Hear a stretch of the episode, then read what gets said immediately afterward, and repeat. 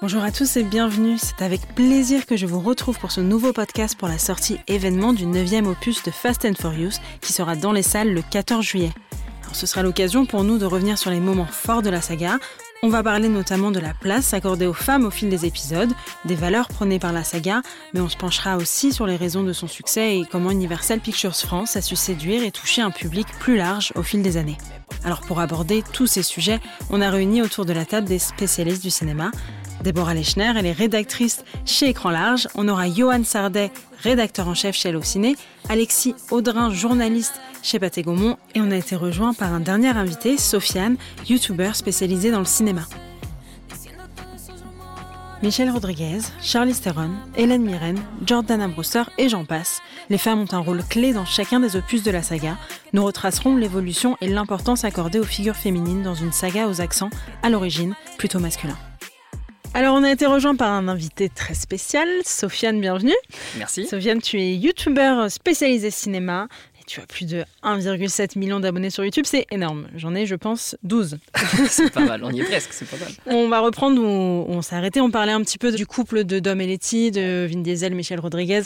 Et Michelle Rodriguez qui est très, très impliquée pour le rôle des femmes et pour la place qu'occupent les femmes dans la saga. On va retourner sur les figures emblématiques féminines de la saga. On a principalement donc Michelle Rodriguez et Mia, qui est Jordana Brewster. Comment est-ce que leur rôle a évolué au fil des films? Est-ce que vraiment, elles ont pris un petit peu...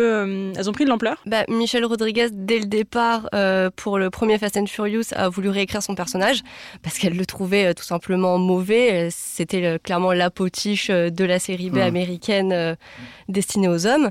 Et justement, elle a voulu prendre ce personnage à corps, à écrire elle-même ses dialogues, jusqu'à ce qu'elle prenne de plus en plus d'importance dans la saga et qu'elle pousse sa petite gueulante pour que justement on intègre des femmes dans les équipes de scénaristes et surtout que son personnage ne soit pas la seule et grande figure féministe, mais que tous les autres personnages féminins qui apparaissent dans le film aient droit au même amour et à la même attention d'écriture. Et il me semble qu'elle s'est battue aussi pour être vraiment dans les scènes d'action, d'être au volant. C'était important de voir aussi des femmes... oui. Ouais. J'imagine. Elle était dès le départ, non, quand même, dans le 1 an. Oui, mais après, de toute façon, c'est la franchise qui, au départ, c'était surtout on conduit des voitures très très vite et avec un regard très très badass. Après, ça a été vite, on devient des personnes qui se battent, on se met des coups. Et c'est vrai que Michelle Rodriguez, déjà, c'est complètement à l'emploi. Elle est douée pour les rôles d'action, elle s'est faite là-dedans. Et c'est vrai que les scènes où elle se bat contre Gina Carano ou Ronda Rousey, c'est quand même assez jouissif et ça rentre dans la ligne de toute la saga, de ces personnages qui se battent, qui ressortent indemnes. C'était quand même assez jouissif et de toute façon, c'est pas les gros bras de Vin Diesel qui l'empêchaient de vaincre les lois de la physique. Donc du coup, Michelle Rodriguez et toutes les autres femmes pouvaient parfaitement être intégrées dans les scènes d'action sans que ça perde en crédibilité. Et puis, c'est un choix de casting intéressant, Michelle Rodriguez, parce que donc elle sort de Girl Fight à l'époque et surtout, on va pas dire qu'elle connaît le monde des drifters et des courses illégales, mais en tout cas, elle vient de la street, pour ainsi dire. Et en fait, c'est pour ça que quand elle lit le scénario du 1, elle fait non, je joue pas ça moi les gars. En fait, je vais vous dire comment ça se passe vraiment dans la rue, comment on se parle, comment une femme tombe amoureuse ou comment un homme tombe amoureux, comment on reste en couple. Elle le disait elle-même, elle dit on change pas de gars juste parce que c'est le plus beau du quartier. En fait, il y a autre chose. Et en fait, elle a amené cette dimension-là et elle a en plus cette force un peu comme Vin Diesel qui est devenu Dominique Toretto, c'est qu'elle son personnage, elle se confond avec son personnage de Letty et en fait, elle a en coulisses le même poids qu'elle peut avoir à l'écran. Mm-hmm. C'est-à-dire que sur les derniers épisodes notamment, elle a eu 2-3 sorties où vraiment, elle s'est un peu lâchée. Enfin, je me rappelle plus de ses formules, mais elle disait ça va les épisodes où c'est un concours de saucisses en parlant de ses partenaires masculins. Où elle disait je passe mon temps à être entourée des flatulences surprotéinées de mes partenaires. Il est temps que les femmes aient une place. Et en fait, on a l'impression que c'est presque Letty qui prend la parole à ce moment-là. Et donc, en fait, elle a cette force. Et je pense que ça a vraiment été une saga menée beaucoup par Vin Diesel, mais beaucoup par elle aussi. Elle porte tout autant le film, bien sûr. Alors, par contre, il faut pas se mentir. En tout cas, dans les Fast and Furious 1 et 2, c'est vrai qu'on a quand même beaucoup ce cliché de la femme en bikini, en brassière, qui donne le top des courses. Et puis après, ça a évolué, mais bon, on part déjà d'un cliché bien établi.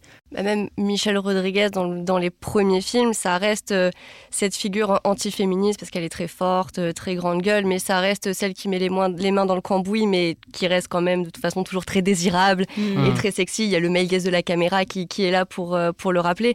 Et c'est vrai que d'épisode en épisode, c'est pas pour tous les personnages personnages féminins qu'il y a eu le même traitement, mais c'est vrai qu'on a vraiment réussi à s'écarter de ça pour en faire juste un rouage essentiel de la saga et plus seulement la jolie plante à côté de Vin Diesel qui le regarde avec des étoiles dans les yeux et qui veut surtout pas qu'on touche à son gars. Elle est plus comme ça aujourd'hui, elle a une vraie fonction et j'espère que ça continuera encore. De toute façon, il n'y a pas de raison pour que ça régresse dans les prochains opus. Et justement, comment est-ce qu'on est passé un petit peu de ce statut de femme objet, on va dire, à vraiment figure emblématique de la saga ? Il y a peut-être une volonté aussi de s'ouvrir, comme on disait plus tôt, à un public plus large en fait. Ouais. C'est-à-dire que c'est vrai que le premier opus de Fast and Furious reste quand même très axé sur son public cible, fan de voitures, fan de tuning, etc., avec une vision de male gaze sur les corps féminins. Et c'est vrai qu'avec l'évolution de la saga, alors je ne sais pas si elle se fait en parfaite adéquation avec l'évolution de son époque de sortie des films, mais c'est vrai que les personnages féminins vont prendre une part plus importante et seront mieux traités et mieux abordés. Je pense que c'est en phase aussi avec l'évolution sociétale finalement. Ouais. C'est-à-dire que voilà, les femmes qui justement dans les années 80-90 avaient un peu les rôles soit d'objets sexuels, soit de récompenses, soit de potiches, en fait, au fur et à mesure de la saga, on se rend compte qu'elles ont quelque chose à apporter et ça accompagne une génération. On parlait tout à l'heure de Gina Carano, Ronda Rousey, où en fait on fait les femmes elles défoncent aussi et en fait elles peuvent venir du ring, du catch, du MMA et donc en fait je pense que ça s'inscrit là-dedans. Et moi j'en avais parlé avec une cascadeuse où je lui avais dit est-ce que finalement c'est le fait qu'il y ait de plus en plus de cascadeuses qui amène de plus en plus de rôles féminins forts ou l'inverse, et m'avait dit c'est un peu un cercle vertueux, c'est-à-dire qu'avant il y avait 5 cascadeuses dans le monde, donc en fait évidemment il n'y avait pas de rôle féminin d'action et puis en fait il y a une nouvelle génération qui a été biberonnée à notamment Zoé Bell, qui est l'une des égéries de Tarantino, où en fait des filles se sont dit en fait on peut faire de l'action nous aussi, et en fait ça débloque quelque chose. Et Sigourney Weaver. Mais il y avait une Sigourney Weaver et il n'y avait pas forcément beaucoup d'autres choses. Un peu de Jamie Lee Curtis. Et donc la saga, on le disait tout à l'heure, qui se construit aussi au fur et à mesure et dans un monde en constante évolution, on le vit tous les jours. En fait, elle arrive à suivre ça et très positivement. Ouais. Donc c'est assez intéressant à voir. Est-ce que les scénaristes sont vraiment sous pression d'un petit peu tout ce qui se passe ? On a eu tous les épisodes MeToo, etc. Je sais que les femmes avaient quand même avaient déjà pris de l'ampleur avant ça. Est-ce qu'on ne se sent pas un petit peu obligé de sortir de ce cliché-là ? Si, oui, il y a une certaine obligation pour juste coller avec son public, parce que je pense que, juste pour parler homme hétérosexuel, je pense que la figure de la potiche en maillot de bain, c'est plus quelque chose qui... Enfin voilà, comme on le disait, genre maintenant, les hommes ont plus tellement de problèmes à voir dans les films, les femmes se fighter, mettre des grosses droites, et au contraire, si on est dans un gros film d'action, c'est aussi ce qu'on va rechercher, et il pourrait y avoir en fait ce détachement des personnages féminins si ça restait ces belles jeunes filles en détresse, qui pourraient en fait ne plus accrocher le public, parce que c'est plus du tout en phase. On veut en faire des super-héroïnes au même tarif que les hommes sont devenus de la saga, sont devenus des super-héros. Vin Diesel, il s'est bâti comme un super-héros. Il sort des flammes, il fait des sauts de 15 mètres. Il porte des voitures. C'est ça, c'est un super-héros. Et donc, à ce compte-là, on veut que les femmes aussi suivent. Et soit les super-héroïnes aussi. Mais je trouve que justement, elle était quand même en avance sur son temps, cette saga. Parce que c'est dès le départ... au tout début, c'était pas trop le cas, mais quand même, Michelle Rodriguez était présente. Et ça sortait un peu des clichés, quoi, quand même. Ouais, elle n'était pas juste là à servir à rien. Et, ça a évolué. Pour le coup, c'était Michelle Rodriguez qui était le contre-exemple, mais oubliait quand même toutes les autres représentations des femmes dans les premiers films. C'est sûr que je pense que c'est un peu facile de dire oui, mais Michelle Rodriguez, c'est le contre-exemple pratique. Et justement, c'est pour ça qu'elle aussi a poussé sa petite gueulante pour que les autres femmes de la saga aient droit au même traitement qu'elle. C'est un peu la même chose pour le personnage de Mia, donc joué par Jordana Brewster. Si on regarde dans le premier, elle est un peu la figure maternelle presque, la madone très pure. Elle a le rôle de ramener Dominique Toretto à la raison, elle est très sage, elle a son petit chemisier machin, et en fait à partir de l'épisode 4 elle défonce. Moi je me rappelle c'est à la fin du 4 où je crois le plan final, il y a une scène finale d'évasion où ils veulent faire évader Dom, et en fait je crois qu'à un moment on la voit elle au volant avec un petit sourire, j'adore ce plan. En fait on fait c'est elle qui pilote là, et c'est vachement bien. Et quand on la voit dans le premier, entre le premier et le 4, il y a un grand écart qui est hallucinant. Non, donc c'est très positif. Est-ce qu'on sait si c'est vraiment les filles ou même les mecs qui font leur propre cascade au volant ? Est-ce que c'est eux qui conduisent ? Alors pour les contrats, c'était le Wall Street Journal, il me semble, qui avait mis la main sur les contrats de Vin Diesel, Dwayne Johnson et tout ça, où le nombre de coups est parfaitement calibré. Où évidemment, quand on choisit Vin Diesel, Dwayne Johnson, John Cena, ce genre de personnalités qui sont en fait leur propre marque, ils peuvent faire leur cascade, mais par contre compte, tout est parfaitement contractuel. Ouais. C'est sûr que quand on est avec des acteurs de cette trempe-là, qui ont toute cette aura, que ça soit en digital sur les réseaux sociaux, ou que ça soit Dwayne Johnson, Vin Diesel, c'est des machines hein, sur Instagram par exemple, et c'est des machines au box-office mondial, que ça soit avec Fast and Furious ou avec d'autres sagas, c'est sûr que forcément, au moment du contrat, je pense qu'il y a des petites discussions avec les agents. Quoi. J'ai même l'impression qu'ils prennent des décisions beaucoup sur le scénario. Quoi. Je crois que c'est dans Hobbs and Shaw où t'as Dwayne Johnson qui balance un genre de missile mais à main nue et je sais pas, j'ai cette image de Dwayne Johnson qui dit non mais moi je veux faire ça. C'est moi qui fais parce ça. Que pour mon image c'est trop bien. Faut qu'on cherche sur les deux hélicoptères. Voilà exactement, mais j'ai l'impression que c'est ça pour beaucoup de films quoi, en tout cas, enfin beaucoup de films de la saga. On l'imagine bien rentrer dans une salle de scénariste avec tous les storyboards et dire ça c'est moi. Ouais, c'est ça. Pointant du doigt. Moi, ça sera pas Statham, je veux faire ça. Du coup, Statham qui boude, il fait même moi je fais quoi alors. Mais sinon, pour en revenir à ta question, je crois que Michelle Rodriguez et Jordana Brewster n'avaient pas leur permis sur le 1. Si je me trompe pas. Oui, alors il me semble aussi. Elles ont appris à conduire en fait sur Fast and Furious 1. Effectivement. Et elles sont devenues super crédibles. Et de la même façon, quand on voit Michelle Rodriguez réparer des moteurs dans le 1, et en fait ça marche. Et j'ai mon permis depuis 13 ans, je suis absolument incapable de faire ce qu'elles font. Tu ne driftes pas ? Tu veux dire que je quitte ce podcast. Merci, bonne soirée. Il est donc parti. Alors, on continue. Non, mais effectivement, donc on a, au tout début, on a Michelle Rodriguez, on a Jordana Brewster, mais on a aussi d'autres femmes qui ont intégré le casting. Pas toujours du bon côté. On a d'ailleurs Charlize Theron qui est arrivée, totalement en figure un petit peu en la méchante, quoi, on va dire. En tout cas, pour l'instant, elle apparaît comme la méchante.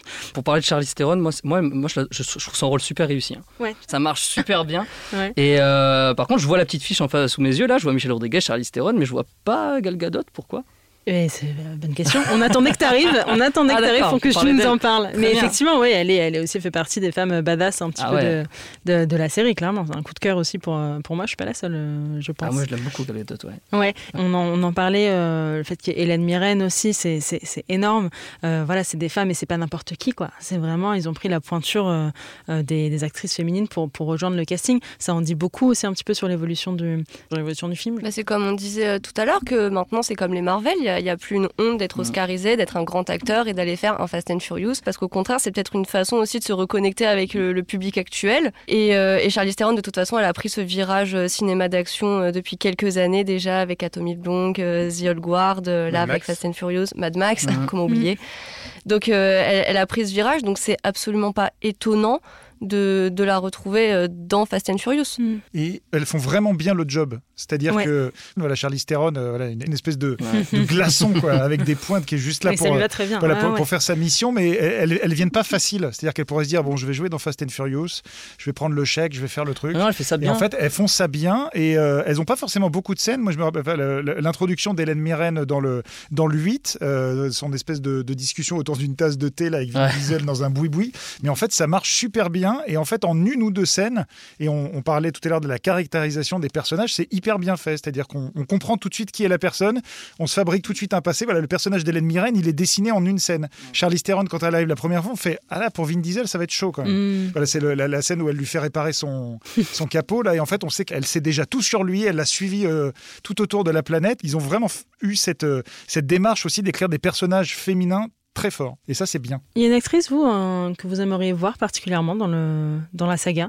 Il reste plus beaucoup. On est quand même au 9e, mais bon, quand même. Zoé Saldana, elle aurait sa place. Je pense que ça aurait marché. Comme ça, elle aurait vraiment toutes les franchises de l'histoire du cinéma dans sa filmo. On parle d'un spin-off 100% féminin, donc ça peut. Il va falloir aller chercher quelque part. Et justement, en parlant de ça, est-ce que c'est quelque chose qui va se faire ? Ce spin-off, on en a beaucoup parlé. Je crois que les dernières nouvelles, c'est en écriture. Avec les scénaristes de renom qui ont travaillé sur pas mal de films. Hein. On est sur Captain Marvel, sur Chaos Walking, sur Tomb Raider. Enfin, que des scénaristes féminine, hein, d'ailleurs, à préciser, qu'on travaillait sur ces personnages ou dans les 3 films que je viens de citer. On est sur des films qui mettent en avant justement des personnages féminins très forts, qui sont soit en tête d'affiche directement comme Captain Marvel et Tomb Raider, ou qui partagent l'affiche avec un acteur comme avec Daisy Ridley dans Chaos Walking. Mais donc oui, c'est un beau projet. En fait, on retrouve ça typiquement, il y a eu quelques tentatives récemment de féminisation de franchises. On pense à Ocean's 8, on pense à SOS Fantôme. Alors c'est des films qui parfois rencontrent ou pas leur public, mais en tout cas c'est hyper intéressant de voir que la saga Fast va sur ce terrain-là. Après, encore une fois, tout dépend de l'histoire, du casting, c'est toujours pareil. Vin Diesel a pas donné, parce que c'est lui qui a... C'est lui qui a milité, d'ailleurs. Qui a milité pour ça. On a tendance à penser qu'il faudrait que ça soit mené par Letty. en fait. Ouais. C'est-à-dire que si c'est mené par quelqu'un d'autre, ça serait un peu étrange. À un moment, il y a peut-être eu l'idée aussi, ou sinon de faire une espèce d'origin story sur Cypher, donc le personnage joué par Charlize Theron. Mais on a tendance à se dire que s'il faut faire un Fast and Furious 7, ça serait plutôt Letty qui prendrait le lead, quoi. Et dans ce cas, il faudrait scénaristiquement justifier pourquoi Dom n'est pas dans les parages et pourquoi aucun autre gars de la bande n'est dans les parages et pourquoi elle se retrouve obligée de rester entre filles et de régler leur affaire entre filles. Il faut voir si scénaristiquement ça passe quand même. Ou ne pas le justifier. Parce que je sais que sur Ocean's 8, par exemple, à un moment, Matt Damon avait tourné une scène pour un peu raccrocher, puis après, ils se sont dit, en fait, il n'y a pas besoin. Le truc tient sans... Letty et Dom sont tellement fusionnels et sont tellement ancrés l'un en l'autre, en fait. Ils sont inséparables. Mais tu vois, ils ont trouvé une pirouette avec Paul Walker, finalement. C'est-à-dire qu'ils ont... scindés, c'est-à-dire qu'ils ont séparé leurs deux histoires, bon forcément pour les raisons tragiques qu'on connaît suite à la mort de l'acteur, mais c'est-à-dire que finalement c'est possible scénaristiquement de tenter quelque chose. Moi je pense que ça tient sans explication, je suis assez d'accord. Enfin, elle tient le film d'elle-même quoi. En fait on va même pas se poser la question, effectivement ça dépend comment tu tournes le scénario, mais si on revient par exemple sur ses origines à elle, on n'en sait rien, tu vois. Mais ça peut fonctionner. Après ça pourrait être vraiment un vrai spin-off. Genre un peu comme Tokyo Drift quoi, ou enfin genre vraiment un spin-off même sans Letty, sans qui que ce soit. Bon c'est dangereux, mais il y a la licence face derrière donc peut-être que. Ah tu penses que sans aucune des figures ça peut fonctionner? Je sais pas ce qu'est le mieux en fait. Moi j'ai toujours eu peur un peu de ça, des spin-offs pour faire un spin-off. 100% féminin, j'ai un peu peur de ça, donc je sais pas trop. C'est pour ça que le scénario doit tenir la route. C'est-à-dire que si c'est vraiment que pour des raisons... C'est pas mal. Exactement. Tout le champ lexical ce soir est dédié à la voiture. C'était noté sur sa fiche, il attendait de la placer. J'ai des fiches Bristol, à ne plus savoir qu'en faire. Mais oui, voilà, il faut que l'histoire tienne vraiment le coup, enfin, que ça soit intéressant à regarder, que ce soit pas juste une OP en mode, voilà. Les grands personnages féminins. C'est juste que je trouverais tellement dommage d'avoir axé 9 films sur la famille, et là retrouver Letty, Mia, Ramsay, mais sans le reste famille, de la famille, donc tous les personnages masculins. Il faudrait vraiment réussir à justifier ça de pourquoi Letty, elle fait des tonneaux sur l'autoroute et elle n'est pas à côté, quoi. Par contre, ça peut permettre de rajouter des facettes que le temps d'un film actuel, avec justement en plus toute cette multitude de personnages, ne permet pas. Et je crois que sur Fast and Furious 9, notamment à la demande de Michelle Rodriguez, il y a donc une scénariste féminine qui est venue et qui a renforcé son personnage, mais aussi les autres personnages. Et le personnage de Nathalie Emmanuel, par exemple, Ramsay, qui jusque-là était la geekette qui a un ordi et qui est toujours sur le siège passager. Et qui est un petit peu inexistante d'ailleurs. Elle va conduire pour la première fois. Et elle n'a pas son permis. C'est ce qu'on découvre dans l'abondance. Et voilà, elle n'a pas son permis et elle veut conduire un camion. Et donc du coup, en fait, on va découvrir une nouvelle facette et ça l'a fait aussi rentrer dans l'action. Mine de rien, alors que jusque-là, elle était celle qui craquait les codes et au bout d'un moment, c'est pas très intéressant, même en tant que comédienne, je pense à faire. Donc, surtout dans Fast and Furious, oui. Ça, c'est des personnages féminins qui se sont greffés à des personnages masculins comme Gal Gadot avec le personnage de Anne, là Ramsès avec le personnage de Tej, c'est toujours des greffes en fait, et c'est vrai qu'il faudrait un petit peu plus les rendre indépendantes. Et là justement, le fait de tourner ça en dérision, le fait qu'elle sache pas conduire, personnellement je trouve ça très drôle. J'ai pas mon permis, je me reconnais beaucoup dans le personnage. Non mais typiquement dans les arrivées, il y a vraiment Charlize Theron qui sort vraiment de nulle part et qui vient perturber la vie de la famille et qui est rattachée à personne. C'est juste qu'elle a une greffe contre le personnage de Vin Diesel et contre tout ce qu'elle représente, etc. Et on parlait tout à l'heure de Gal Gadot. Faut pas oublier qu'en fait on découvre Gal Gadot dans Fast and Furious, c'est-à-dire que pour tout le monde c'est Wonder Woman, on a l'impression qu'elle a toujours été là, Gal Gadot. Mais en fait quand on la voit débarquer la première fois, moi ça m'a fait le même effet que Cameron Diaz dans The Mask. Attention superstar. Elle brille, c'est fou. Hein. C'est incroyable. C'est vrai qu'elle a une aura. Ils ont quand même eu cette force. Et c'est vrai que Nathalie Emmanuel était connue grâce à Game of Thrones avant, et ils n'ont pas encore tout à fait réussi à en faire une icône, une star alors qu'ils pourraient. Et donc peut-être qu'un spin-off féminin permettrait de faire plus briller des actrices comme ça. Merci pour votre écoute, j'espère que notre échange vous a plu. On se retrouve très vite pour le dernier épisode de cette série. On parlera des différents spin-offs de la saga, mais aussi des origines hispaniques qui ont inspiré les scénaristes. À très vite.